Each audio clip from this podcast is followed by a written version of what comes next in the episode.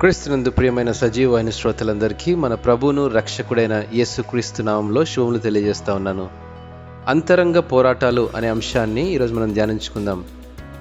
నాకు తెలిసిన ఒక స్నేహితుడు సువార్త విని నూతనంగా క్రీస్తును విశ్వసించడం మొదలుపెట్టాడు.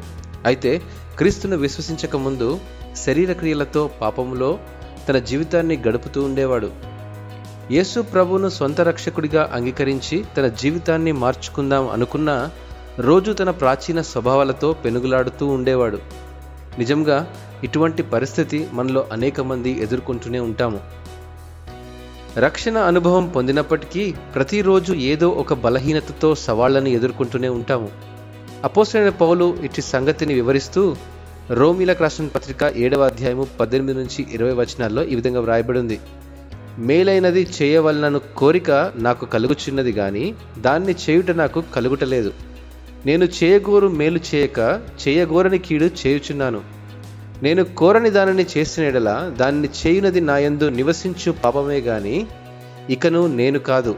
అని చెప్పబడిన రీతిగా దేవునికి వ్యతిరేకంగా పాపము చేయాలనే కోరిక మనలో ఉండదు కానీ పాపము చేయుటకు మన శరీరము అంతరంగంలో పోరాటాన్ని ఎదుర్కొంటుంది.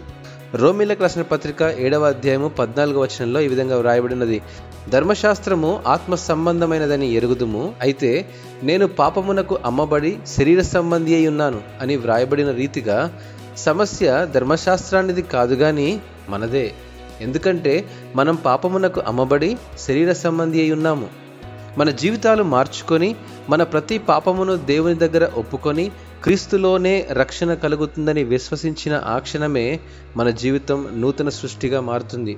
అయితే క్రీస్తును సంపూర్ణంగా విశ్వసించినప్పటికీ పరిపూర్ణంగా ఆధ్యాత్మికంగా నిర్మించబడాలంటే జీవితకాలం ప్రయాణంలా కొనసాగే ప్రక్రియ.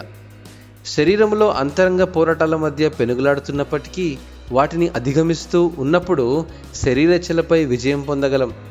ఈ అనుభవం గుండా ప్రయాణించి మార్పు చెందిన మన జీవితాలు ఒకనాడు క్రీస్తు ప్రత్యక్షమైనప్పుడు ఆయనను ఎదుర్కొని ఆయనను పోలిన వారమై రూపాంతరం పొందగలం. ఇటీ అనుభవం కృప ప్రభు మనందరికీ దయచేయనుగాక. ఆమెన్.